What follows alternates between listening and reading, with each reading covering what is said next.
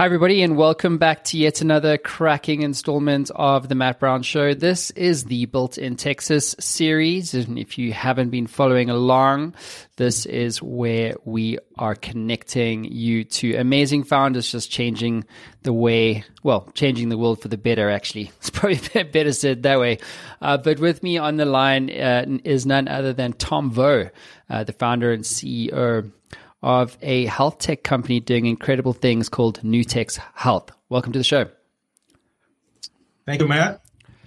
So, Tom, yeah, Matt, it's a privilege is all mine. I think you're doing something really interesting, which uh, I'm super excited to uh, share with the world. So, um, uh, so Tom, uh, I always ask our founders, you know, like, what's your background? Because I think that's a really important thing. And then if you could paint a picture of what that is, and then give us um, some context around the origin story for what you are doing at Nutex Health. Yeah, so my background is that I'm actually an immigrant uh, from Vietnam. Uh, came to the U.S. when I was about 11 years old. Uh, and uh, we actually came uh, to uh, Michigan and Ohio and grew up there. And that was where I did my training, medical school, and and residency, and so on and so forth. But uh, when I finished with schooling, I came down to Houston and worked at a very big uh, hospital down here in Houston. And at that time, this was maybe about 12 years ago.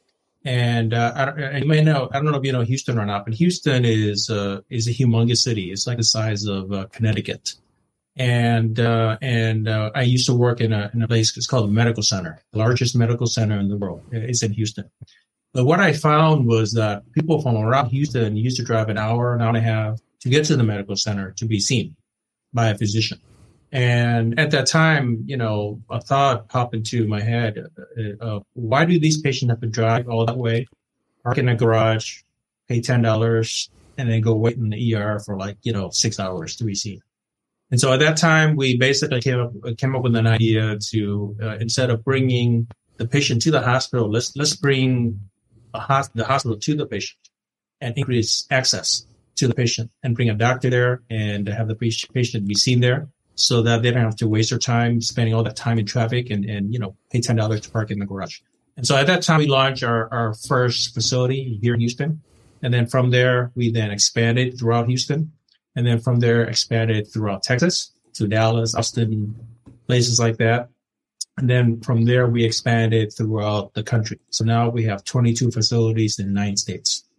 And the, uh, the whole purpose is really is to expand access for patients so that if they have a medical emergency, they're able to see us faster and uh, be on their way and with uh, much less uh, discomfort than going to a much bigger hospital system that uh, may or may not uh, treat them as well as we do.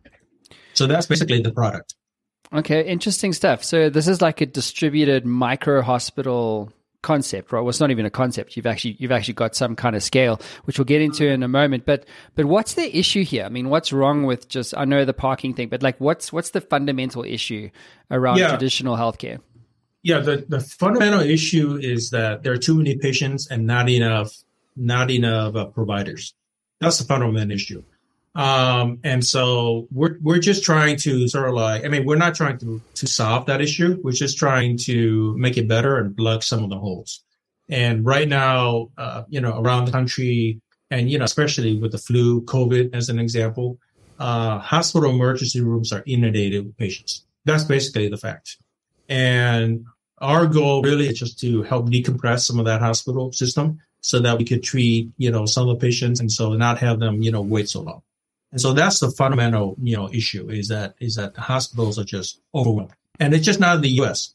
But if you read, you know, horror stories in the UK, maybe even Australia, maybe in South Africa, you know, the, the, there's just not enough, um, not enough uh, facilities to treat uh, all the patients. So that's the first issue. Second issue is that we have a a problem with getting healthcare workers to stay in their field right now. There is a mass exodus of healthcare workers. And, and I don't blame them. You know, I mean, the, you know, during COVID, they put their lives in danger going out there to treat patients. And uh, we know a lot of uh, of our you know healthcare workers who actually came down with COVID, and unfortunately, some of them have passed away from COVID. And so, unfortunately, it's just a part of the job. And so, there's a massive uh, need for healthcare workers out there, and so that just put more strain on the, the healthcare system as a whole. So that uh, so that when a patient comes, even though even even there, if there is beds available, there's not enough workers to take care of them, and so that's just put additional strain on you know on the whole entire issue of uh, of uh, you know the need that we have uh, at least in America, but we know this is a worldwide issue. Mm. Yeah, I went to uh, Greece to help my sister out. Just a personal story. So uh, she was there with her boyfriend at the time, and uh, they were in like a head-on collision, and it was a whole oh thing. Yeah, it was it was bad, dude. And eventually, I got the call from my sister, and my sister's like always been there for me in my entire life. So I'm like, I'm like, I'm I'm there. Like, just don't worry, I'm coming. So I went over there, and there was an issue with the health insurance. Like she paid for travel insurance, like a premium travel insurance, and for some, and it was a Friday night, and because of the time difference uh, from Greece to Paris, where they were contracted, the office had closed. So she couldn't get pre approval. And then the private hospitals in Athens were like, no, dude, we're not taking, uh, you know, this guy or Chris in. Uh, because uh, we need pre-approval from the insurance company. The insurance company wasn't available. So what happened was they they they transferred him to a government hospital, and it was a Friday night in in Athens. Tom, I've never in my life in my life seen such a horror show uh, when it comes to an like an overwhelming amount of patients and not enough staff. Um, right. It, it was insane. It was literally the definition of insanity. And I remember there was this Indian chap who had uh, injured himself in a construction site, walked in, him and his two buddies, into the ER. They put him onto a bed after he was standing around for like half an hour waiting for a bed, and eventually gets he gets put onto a bed, um, and he gets completely ignored for like hours, to a point where he actually gets up and walks out of the ER with like wound in his head. You know what I mean? Like it was just next level insanity. I've never in my life seen something like that. And like, cause you know, like they drive around, like they're doing in in Colorado, like with no helmets. So you have like five five family members on one bike. you know right. what I mean? Like it's crazy. Um, but that's uh, I, I, know what you mean. Like when it you know when you say like what it means to be overwhelmed and the impact on patients. Like the, I've had a personal uh, story and and I wanted to share that with you. So. Um, so I'm on the same page as you. It sucks, man. If you don't get the right help, it, it's a real problem. So, um, how what's the size of this market opportunity tom? Like have you have you done crunched the numbers to look at well you know in the in the context of what we're talking about what's the market opportunity in dollars would you suggest roughly? Well you know i, I don't know the exact dollar amount but it's humongous. So we're just talking the us alone there's 50 states right? And um and you know in every in every city you know there needs to be healthcare. So, so that that emergency that that motorcycle crash that fall that car accident that your sister involved in somebody's got to be the safety net for those 24 7 right? And so and so it's a humongous you know need out there. It's a human humongous market. Uh, unfortunately, I don't have the exact numbers, but whatever number it is, if, if I tell you a, a number, you know, it's just a number. But the point is that, you know, it's a humongous need in personal stories like that. I hear that pretty much every day uh, about the you know the massive uh, amount of patients that are in waiting room. And the honest truth is that you know a lot of time these patients you know since they're waiting so long they either die or they walk away. And they get better and they go home just like that that chap that, that fell during the instruction worker and so that's not the that's not a, a good way to to treat patients right? And so there's a humongous need and and one of the reasons that we're expanding so much, by the way, we have at least 20 more locations that are coming up, one of the reasons that we're expanding so much is we have, you know, physicians around the country calling us up and asking us to help them open up a, a hospital to alleviate the need like that, to, to prevent that child from walking out and, you know, die on the street. And so, and so that's why, you know, we're just so, so passionate about what we're doing simply because we have a real opportunity here to create a brand new paradigm of healthcare and, and help, you know, as many people as we can. Yeah. What's the uh, what's the dollar value of your life? you know exactly. there's there's no but there's yeah there is infinite. It's infinite. That's right. Yeah, exactly. Um, and uh, so why why did you decide to solve this one? Like, you know what I mean? Like, were, were you? I know you were working in hospitals and so forth, but like, what was the springboard that led to this idea of the of a micro hospital, quote unquote? Well, I mean, you know, I, I think uh, it was sort of like uh, the right moment at the right time. Uh, you know, everything sort of came together. It was sort of like a luck, sort of. And, you know, there was an opportunity. Uh, and I've always sort of like been a physician, but also an entrepreneur at heart. Um, and so, you know, that was when we took the leap and uh, knock on wood, we got very lucky and got very successful. And then from there, we just built on to our success and every single dime that we made, uh, from these, uh, these hospital we invest in, in the next you know, venture. And so, you know, that's basically, you know, how we did it. Just one, one hospital at a time slowly and then continue growing. And then we're still continuing to, to grow, you know, sort of like that now, except the only difference now is that we're a public company. And so it makes growth slightly easier than uh, being a private company. Uh, and, uh, you know, putting all these savings into, you know, our hospital because now we have some you know, institutions backing us um, mm-hmm. right? And so, uh, but, but it's the same concept. It's the same passion. It's the same you know, business plan. It's the same growth trajectory. Uh, we just have, uh, you know, a little bit more, you know, regulations and we have a little bit more, you know, uh, people, you know, looking, you know, watching at us uh, from before when we were a private company. Mm-hmm. So, um, what does the patient's experience look like? You know, if you say micro, how, what does that mean? When you say like, you know, is it, are you talking about like five beds, 50 beds, you know, like what? How big is it when you say micro? Because micro, yeah, yeah. micro means micro. Am I getting like micro, micro attention and micro care too? Like, how does that experience play out in uh, in your cons in your in your in your in your business? Well, no, I mean our our, our hospital is actually uh, very well efficient and well run. And so that chap that you mentioned that had a, that had a construction accident, had he come to our hospital he probably would not encounter a patient, a room full of patients. He probably would have been seen and triaged, seen, and probably treated within like an, an hour. Uh, he probably would have waited like 15 minutes and got in, right? Uh, your, your, I guess, uh, your sister's, I don't know, boyfriend or fiance, he probably would have been in right away and seen the, seen him and, and we probably would, would have done the necessary treat up and x-rays and, and uh, you know diagnostic to to make sure that he didn't have any serious injury. And if he did have a, a, serious injury then we would then transfer him to you know a much bigger hospital. And so the point is that you know we're much smaller we're located in areas where there's a need. And um, you know and we have physicians and nurses that are sort of like all aligned uh, to take care of that patient because the other issue is that you know that hospital increase there's a good chance that the physicians and nurses there are not uh, don't have any what we call skin in the game um, and so, you know, if the patient sits and wait five hours, they don't really care. It doesn't matter, right? Uh, but but for our hospital, you know, our physicians, our nurses, you know, I mean, a lot, you know, I mean, they have they have skin in the game. And some some of them have stock ownership, some of them have a personal investment in the hospital, and so they're going to go the extra mile to make sure that that patient on, on the backboard is seen quickly, taken care of, and uh, you know, uh, dis- dispo appropriately and they're going to go the extra mile to, to do that.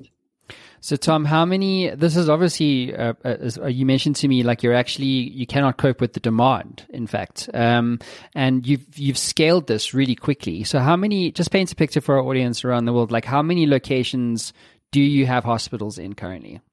So, right now we have 22 locations in eight states. Uh, right now, we're just in the U.S. I mean, there's plenty of work in the U.S. alone. Uh, but we, we have about 20 to 25 projects that are either under construction or, or in very deep development. Uh, in another, I think, six states. So in about two years, we're going to be in 14 states. Uh, and the, uh, and the, and we're gonna probably gonna have around 40 locations in about two, three years. Hmm, it's amazing. So what kind of scale are you trying to get to? Stay with us. We'll be right back. Hey there, I know being an entrepreneur can be a very lonely experience. You sometimes get stuck, don't you? Well, if you're like me, being stuck sucks. But what if you could access the minds of over 850 CEOs who have built companies generating billions of dollars in revenue and access all of that knowledge in a fraction of a second? Well, the good news is you can literally do that today. What my team have built is Matt Brown AI. It is trained on all the interviews, over 850 of them that I've done to date, all my books all the knowledge capital that has been generated over the last 10 years right here on the Matt Brown Show. And you can get access to all of that right now for free. So, how do you get access to this? Well, head on over to mattbrownshow.com and at the top you'll see community. Hit that link, sign up, it's absolutely free, and you'll be given instant access to Matt Brown AI and a community of over 100,000 subscribers.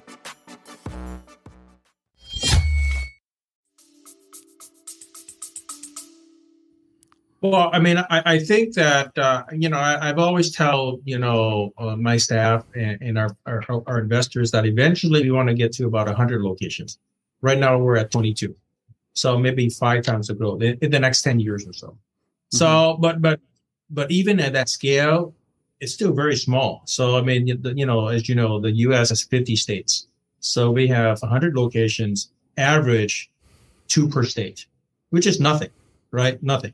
In fact, we could probably put two of them in, De- in Denver right now uh, if we want to. So the point is that even at 100 locations, which to me seems like a lot, but if you if you you know put that in the whole context of being in the U.S., it's you know, it's a very small scale. But having said that, you know I think that even at 100, you know it's still a lot of value to a lot of people because the hospital there, even though you know it's a small hospital, there's a lot of things you could do. I mean, obviously, everything goes through the front door with the emergency room, but uh, you know we have inpatient beds. You can do procedures there. And remember, the other thing is that we have a massive behavioral health issue with uh, you know people with uh, depression and you know anxiety and alcohol abuse and you know all that stuff. We're starting to treat a lot of those in our small little hospital because there's just not enough like like behavioral or psychiatric hospitals. So a lot of those come to us, and so you know we, we have to learn how to treat them. And you know we've come we've come up with some pretty sort of like innovative stuff to to uh, to treat patients with with interventional psychiatry, you know, involving telemedicine as an example. So my point is that you know think of the hospital as sort of like a car. Once you have it, you can take the car in many different directions uh, to you know and to do a lot of good uh, patient and, and just you know basically you know take care of pretty much whatever is uh, is out there that that needs to be taken care of.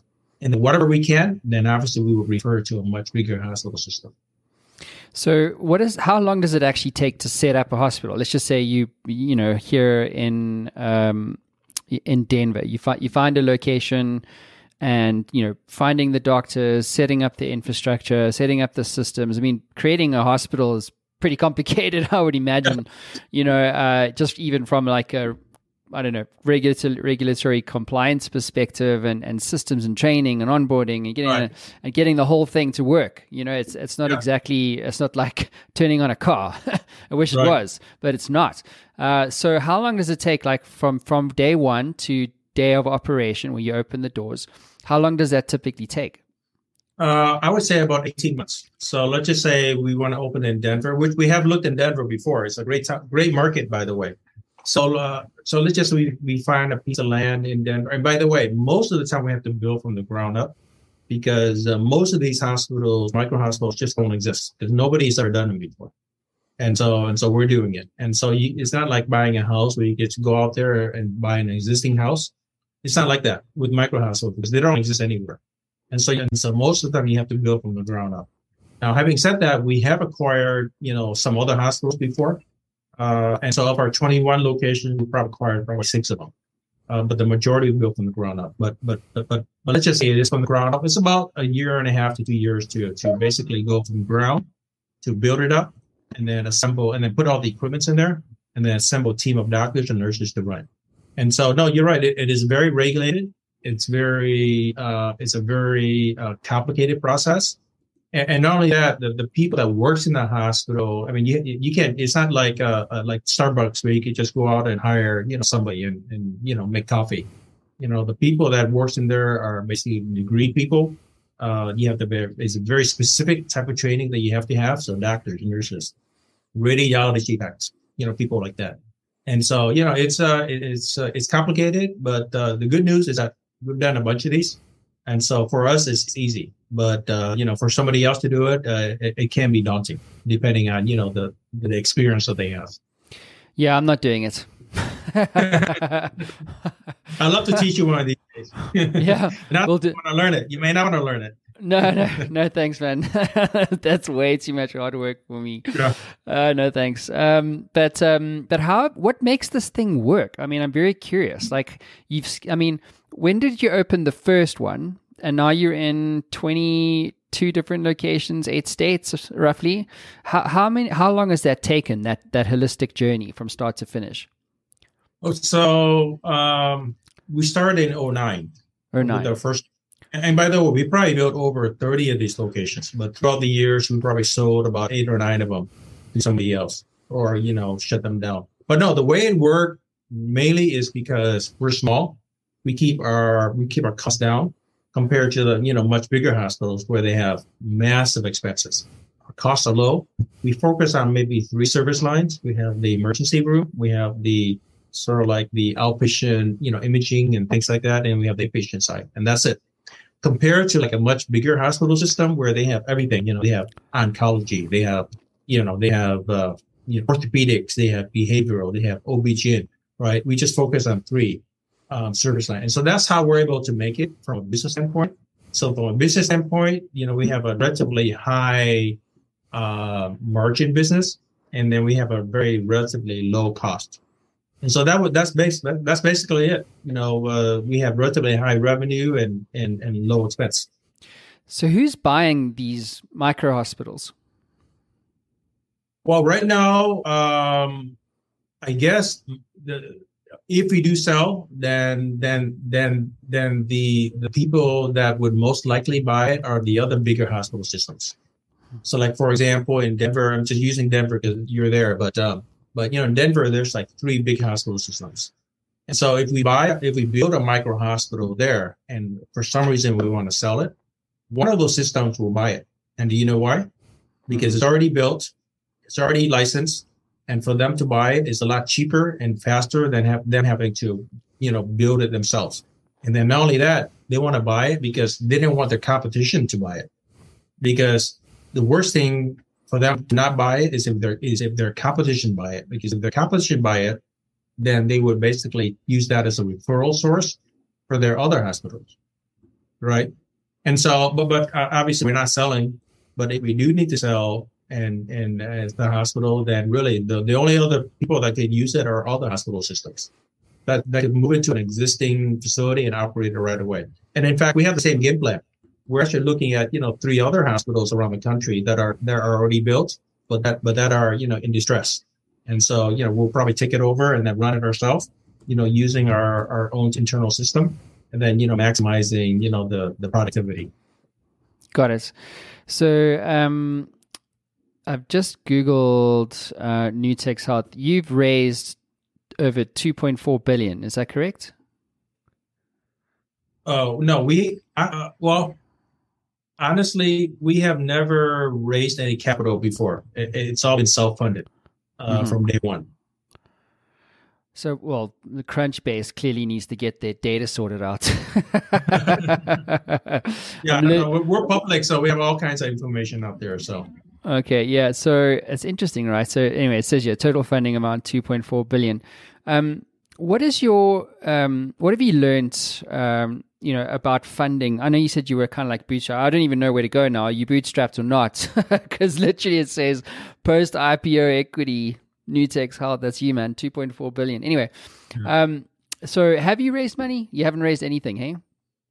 Yeah you know so so we became public because we wanted uh, as a as a you know a, a, as a vehicle for growth.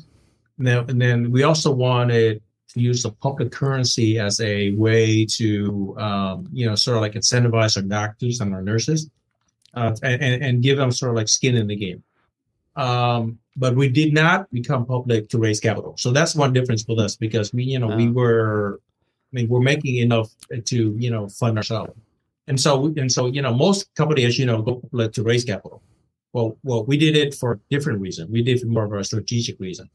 Uh, and so in some ways, we're sort of like under the radar from that standpoint. And uh, having said that, you know, as a public company now, we'll probably, we need, we will need to go out there and talk with investors and, and raise capital because otherwise, you know, our stock is going to be flat. Right. Mm. But, uh, no, I mean, I, I think definitely we are, we will start that, you know, roadshow. Uh, because when we did our, our, our, our, we went public, we did it, uh, what's called via a reverse merger. where we didn't really have to go to the roadshow and talk with investors and talk with analysts. But the downside is you don't talk with investors, you don't talk with analysts. And so, you know, our stock is competing with like the 6,000 other stocks that are out there. And so the investors, you know, they don't know, you know, you know, to look for. them. and if they don't know who you are, they're not going to buy. And so they're not going to buy, then, you know, you're not going to have a lot of, de- of demand for that stock. So we're slowly going out there and, and, and you know, changing that. Uh, but, you know, we, we have time uh, because, you know, right now, you know, the operations is very strong. Um, uh, it's just that we need to do a little bit more, more work to, you know, get our name out there and, you know, pound on the chest a little bit to let the investors know, you know, how great of a business of, of a company we are. Mm-hmm. So just for our audience, did you? So you didn't you didn't do like VC? You went straight to IPO. Is that correct? Yeah, we we we we we identified a company that was already public, right? And then we worked with them. And okay. so we basically took over something like uh, I don't know, ninety four percent of the company. Um, uh, I see. Like that. Yeah, it's called reverse merger, where where you you you identify a company uh, that is already public that may or may not be in distress, that are you know not trading very well, and then you merge with them, and then in on paper they acquire you, even though you you would then become you know the majority shareholder of that company. So that's how we did it, and so we didn't have to go through you know talk with investment bankers or anything like that. So that's Which now now, yeah. So that's why it's two point four billion. Probably, yeah. So at, at valuation at that time was two point four. That's right.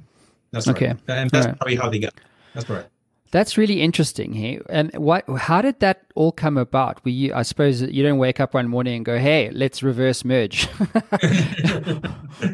no, no. Basically, what happened was that we had an idea to become a public company, and, and, and like I said, uh, you know, become public company for strategic reason. Use it as a basis to grow, so that we could scale, and then we can use it as a, as a as a as a vehicle to basically bind and align everybody, our, our, doctors and nurses, and give them sort of like that currency.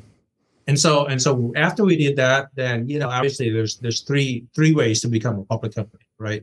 First one is like traditional IPO, where you file paperwork with the SEC and you know did all and talk with bankers, get an investment banker involved, you know, get a get a lead bank, get a underwriter, all that stuff. You know, kind of complicated. So and so, you know, that we could have done that. I mean, it would have been very expensive and time consuming. And so, so that was one option. The second option is, is to do what's called a SPAC, reverse merger, or, or like a SPAC, um, you know, uh, mergers where you identify like a, like a, um, uh, like a public shell, and then you reverse into that. The downside with that is that you have a bunch of investors that basically, you know, dilute your company because they have a lot of money that are, you know, they want to dilute you. Third way to do is what we did reverse merger, which we just identify a shell and then you and the shell just need to agree on the price and, and you combine the company and you become a public company. So we decided to do the third way.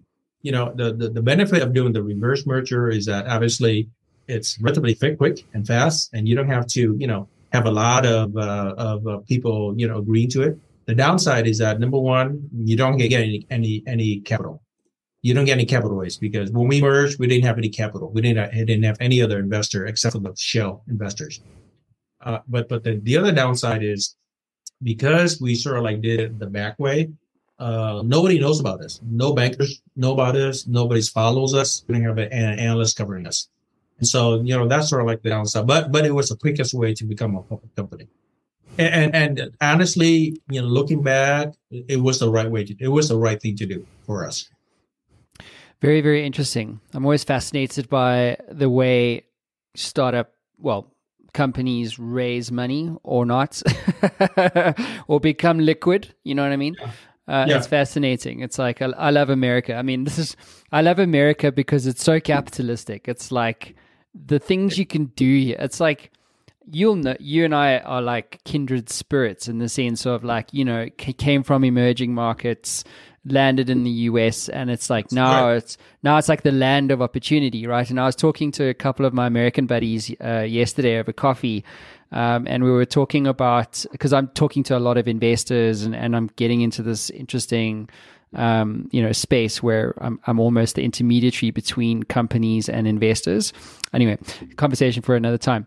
but uh, we were talking about different structures and, and the legal structures or the financial instruments and assets that you can use to create leverage. You know what I mean? It's the definition of what a venture capitalist does. You know what I mean? It makes money out of nothing. so no, yeah. No, no, you're right. I mean, America is the best country, and you know, both of us are immigrants, right? And so, and so, we're just taking advantage of what America has to offer. And and if you, if you will, if you have the will, you know, you could do it. Uh, and it sounds like you know you're doing great for yourself. But but the point is that yes, there's just a lot of ways to do it. You know, I mean, our way is just one way to do it, but there's there's a lot of different ways to you know become successful. So, um, so two things on this. How do you believe in the American dream? Like as an immigrant, of course, mm. of hmm. course, I, I 100% believe in it. The, yeah. the dream still dream still exists. A lot of people are saying that you know the dream's harder to achieve, which they may be right. Who knows? But no, 100%, 100% believe in it. Me too. I'm a I'm a total believer. I was talking yep. to a friend of mine this morning because I mean, like now it's just you know, like the whole of America has been built on that idea, right? The American dream, the Italians, you know, the Jews in New York, like you yeah. know, and all the other immigrants. And in fact, like uh, it's a funny story. Uh, when when uh, when we moved to uh, Denver, we were looking at houses, and of let's just say we looked at ten uh, houses to let, and I, I shit you not, Tom, nine on average, I would say probably like 90% were of houses to let were owned by immigrants. It's crazy. Right. It's like it's amazing. And then even on this show, like I would say probably 70%, maybe higher, are immigrant founders. Right. It's madness. It's crazy. So it is absolutely true. I believe it. You yeah. know why? You know why that is? Uh-uh. Because they have to. They have to do that. Mm-hmm. Uh, because I can tell you that my kids, they probably won't follow the same footsteps as me because they grew up with a different mindset. They grew up with, uh, you know, sort of like everything sort of like given to them. So they didn't really have that struggle or even the chip on the shoulder to, you know, to succeed. Whereas we had to, we had to fight our way. And, you know, I like to think of myself as a kid that came from the streets. I'm sure you did too. Uh, and, and that's a compliment, by the way uh, coming from the streets and you know have to you know have to learn the hard way and you know make a bunch of mistakes and get punched in the face and then get back up again. So you know that's that's sort of like where I you know the way I think. But you know my kids, maybe even your kids also, they may not have that you know that that drive or that hunger to uh, succeed, right? And so I, you know to me, you know being an immigrant is is sort of like the best thing that's ever happened because it forced me to you know reach new heights and you know and, and create new things. Whereas if um, if I was you know maybe second or third generation, I definitely would never you know have that sort of like you know need or that will to you know succeed.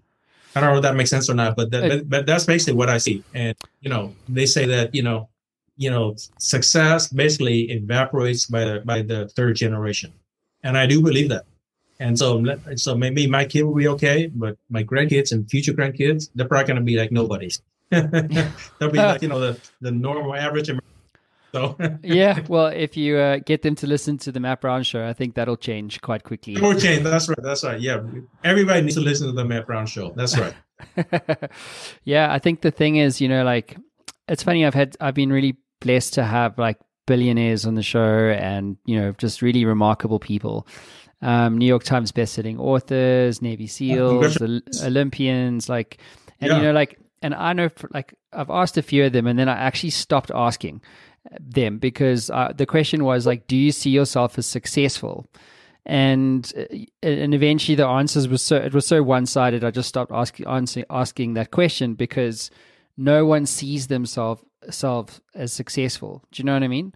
What yeah, is I know you don't i know you the same right? You don't see even though like you've done what you've done you don't see yourself yes or no as successful right? Yeah no no i don't because because you know to me it was just it was just normal. Uh, what i do is just normal like that like something that i have to do um yes. and to get to this point. You know what i mean? It's not like to me it's not like work or anything like that. It's just i just have to. It's just like you know the passion that i have. So yeah. i don't i don't see successful at all. It's just you know, it's just like like a run, like going to work, and you know, it's a regular everyday thing. So, um, what does success mean for you now? Well, if you don't, if you don't see yourself as successful, what is success? I think success is more than just you know what you're worth, how much money you make. You know, to me, success is being able to do what you want to do. That's success. You're not tied to a, a desk, or I mean, or or if you want to, you know, be tied to a desk, you can. But that means that you're successful, right? So to me, it's just a freedom to do whatever you want to do.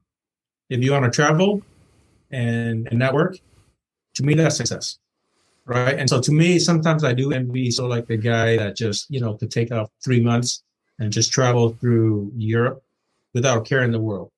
He may he may be worth. I mean, he may have you know hundred bucks in the bank, but he's got that freedom to do whatever he wants to do, right? And and to me, that guy that's a successful guy, not the billionaire who's stuck in a boardroom day by day, getting stressed over you know this and that. You know what I mean? I do. So, I, so it's just a different sort of like mentality. So yeah, it's I think success is like it's not a destination, it's the process. Like you have to find success in every day. You know what that's I'm right. saying? Like because if you add up all the days, it's like you know that's I don't know if you've heard that saying, but it's like uh, trust is earned in uh, drops but lost in buckets. So it's the same idea with success. It's earned in tiny drops. You know what I'm saying? But if you right. if you put if you make the wrong decision, you know, if you fuck up, like you can put it in, you know, like you can lose all of that success. you know what I mean? Like you did the wrong reverse merger. You know what I mean? Right. No, I, I hear you. It, it's very, it's very brutal. I mean, I, have I've, I've heard it. I've heard of people who who become quote very successful and then they lost everything, but then they mm-hmm. build it back up again right? And so, yeah, there's a lot of, uh, you know, it, it's all it's all in the eye of the of the beholder, hundred percent. So I've got a this. Uh, I met this uh, guy uh, yesterday. Um, his name's Evan. He's probably listening to this, but uh, he was telling his his one of his relatives is like legit a billionaire, um, and he was, and Evan was working in like, you know, corporate banking, whatever. And then 2008 happened, couldn't find any work. And so his dad was like, yo, like get in touch with this guy. And, you know, anyway, so he meets him uh, and he's like, and he basically, this billionaire says to him, look, do you want to be like wealthy or do you want to be very wealthy? So he's like, well, okay, well, very wealthy. I mean, I don't know. So he says, cool. So he gave him, he gave him this uh, thing. He's like, cool. So I want you to think, like, create a lemonade stand that makes ten thousand dollars and I want you to go away and think about how you're going to do that. And it was put like an intellectual, you know, exercise he wanted him to do. So he goes away, spends like seven hours doing this whole thing, and he writes out like this business plan, and you know, with eventually they're going to like you know sort grow the lemons and da da da, and he th- you know proper business plan, you know. Um, and so then he meets with this billionaire again, and, and the billionaire says, "Right, so before you tell me what you've came up with, I want you to know that everything you've thought about is wrong." uh, so then, long story short, so he tells him everything, and he's like, "No, no, no." He said, "He said the one, the thing." And anyway, there's a lot of context there and nuance, but where it landed was his his lesson was, um, you know, you you haven't bothered to ask any questions, right? You know, you know what I'm saying? Like you right. haven't you haven't bothered to really ask and find out what the problem is that you're right. trying to solve or what have you. Um, and it was an interesting thing because this, he also said to him, he said, you know, most entrepreneurs, like, you know, they broke most of them. Like they just make they just they're doing okay. You know what i'm saying? Like that they're not they're not at that level yet. So what happens is it's like you know you you you're operating at let's just say a 3 in net worth for a long time like 25 30 years. And then I mean, it's not. I'm saying mo- for most of us, right? Not not for everybody. And then you have this liquidity event, and some sometimes it happens in your 20s, sometimes it happens when you're in your 50s. But when you have it, that's when you that's when you become rich. And and wealth is not about the money in the bank. It's about to your point about your friend, like that travels around and stuff. Like it's how you get to spend your time. That's right. That's what true wealth is. Yeah, no, we're 100% on the same page. 100% on the same page. Yeah, it's very interesting. So tell me, um, Tom, where are you? What's the ultimate difference you hope to make here? I mean, you've done a reverse merger, two point four billion valuation, what have you. You're you're projecting to open up another twenty hospitals by the end of twenty twenty four. Like, where's this all going? Like, what's the ultimate contribution you, you feel like you want to make? Well, I mean, I, I think we're fortunate enough to pretty much be doing okay. And so, you know, right now we're just going to continue to grow uh, because we're still getting so much demand from, you know, you know, folks around the country that we just continue to grow, continue to grow the model, continue to bring value to not just the patient, but the physicians, the community, you know, so on and so forth. So we're just going to continue to go until, until we can't grow anymore. And, uh, you know, uh, you know, right now I'm relatively young and I, I love what I'm doing and I'm just going to continue to do it until I don't like it anymore. And so when, when I, when I start hating my job, then, then that's when, you know, I quit. But for now, you know, I, I don't see any stopping right now at this point. So mm. I, I would say probably at least 10 more years. I mean, you know, I hate to put a number in there, but we just continue to grow until we can't grow anymore or, or you know, or we hate what we're doing. So on that, what what do you think you would miss the most if you were not doing what you do right now? Um, you know, I think just dealing with people would be probably the the, the least stressful. I mean, the, the uh, miss uh, dealing with people will, will be what I miss the most. Dealing with you know our great employees, physician investors, our physician partners. You know, it's just fun dealing with people and talking to people and and uh, you know sort of like uh, you know showing them you know our vision and uh, get alignment you know and things like that. Uh, you know, if and when I stop doing this, my guess, and, and same with you, Matt. I mean, I don't see you ever slow down, right? Uh, but you may just do something different. And if for some reason the Matt Brown show isn't around anymore, I'm sure you, you're going to have something else just as successful, right? Uh, but uh, the point is that, you know, it's all about the people. It's all about, you know, dealing with people and, and, uh, and making them, making sure that, that they're taken care of. Uh, and making sure that they're happy and, and content in their lives. And, you know, to me, that, that, that gives a lot of satisfaction, actually. Well, I think that, because, you know, we do, about lives, not just a patient lives, but also our physician investor, our nurses, you know, and, and things like that. And that to me is probably the most, you know, success. It's the most, uh, you know, you know, gratifying part. Yeah, exactly. And I think that um, what I love about what you're doing, I love this idea of like, you know, the purpose of of an entrepreneur is not to not to live forever, but it's to build things that can. And what you're doing is one of those things. I would I would also say that the Matt Brown show is a similar thing. You know what I mean? Like let's just say God forbid anything happened to me. Like it would be pretty much impossible to pull my, the Matt Brown show down from the internet. It's like it's in too many places. You know what I mean? Um, right. So and you know, and it, let's just say like that happened. My kids, you know, when they were in their twenties, they wanted to figure out what Dad was about. Like they would be able to go to YouTube. You know what I mean? Uh, right. and and see what it was about. It's about legacy, right. you know, and and uh, building things that really do last the or you know last the test of time. Right. Yeah, so, no, no, it's posterity. It's posterity. It's leaving a legacy, like you said. Exactly. So, t- uh, so let's two questions, Tom, and then we'll wrap up. One is, um, if I gave you the keys to the Matt Brown Show time machine, and, and you could go back to like day one, right? Zero micro hospitals. What advice would you give yourself about building Nutex Health? Well, uh, I think the first advice is uh, choose the people you want to hang around with wisely. Uh, you know, you want to choose the right people that's going to grow, and that's not going to, you know, you know, uh, drag you drag you down. That's number one. You choose wisely the people because if you choose wrong, and make a mistake, that's like a two, three year commitment that you have to get out of. So that's the first, to me, that's the first thing. And one thing, it's all about people and choosing the right people to partner with and work with is very, very important. Now, unfortunately, sometimes you can't tell. Sometimes people turn out differently and uh, they work what you expect. And so, I mean, that's just part of life. But if you can, you know, choose the right people to, to partner with. Number two is have fun. No matter what you do, have fun, right?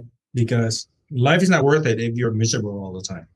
And so, even if you, once again, going back to that billionaire that's stuck in his uh, boardroom every day and worrying about this and that, he's rich, but so what? It's not fun. He's probably going to die, you know, early, right? Whereas that guy that's traveling the world, you know, he's got a, he's he's got no care in the world. He's gonna he's gonna survive much longer than that billionaire, as an example. So the point is, have a lot of fun, um, be grateful, um, and you know try try to you know try to help those around you and and always give because I mean, you know my opinion my opinion is that you make more when you give and you share if you don't share if you don't give then you know it's not worth. It. So you got to share and you have to give. And if you do those two things, then then you, you're you're most likely going to be more successful than some of the other guys. Mm-hmm. So I do the show, dude. like I 100% agree with you. So, but listen, Tom, thank you so much for being on the show, man. It's been great to have you here, and you know, here's to your legacy, and I hope you get what you know everything that you hope for. Likewise, Matt, and congratulations on all your success, and I hope the show continues to be a smash. Thanks, Tom. Forward. Thanks, Tom. Thanks, everybody. Ciao, ciao. Bye. Thank you. Ever wanted to become a best selling author? Well, I'm in the influence business and I work with business owners and CEOs and business leaders to help them scale their influence. And we do this as a team by helping you to become a best selling author, sought after speaker, and industry influencer in only 30 days. My team and I have developed a system that delivers a best selling book and a launch campaign 300% faster and 50% less cost than anyone else in North America. This system is incredibly efficient. One of my clients clients, Haiku went from a 2% share of voice globally to an 11% share of voice globally in only seven days. If you'd like more information, head on over to showworksmedia.com for more. That is showworks with an X.com.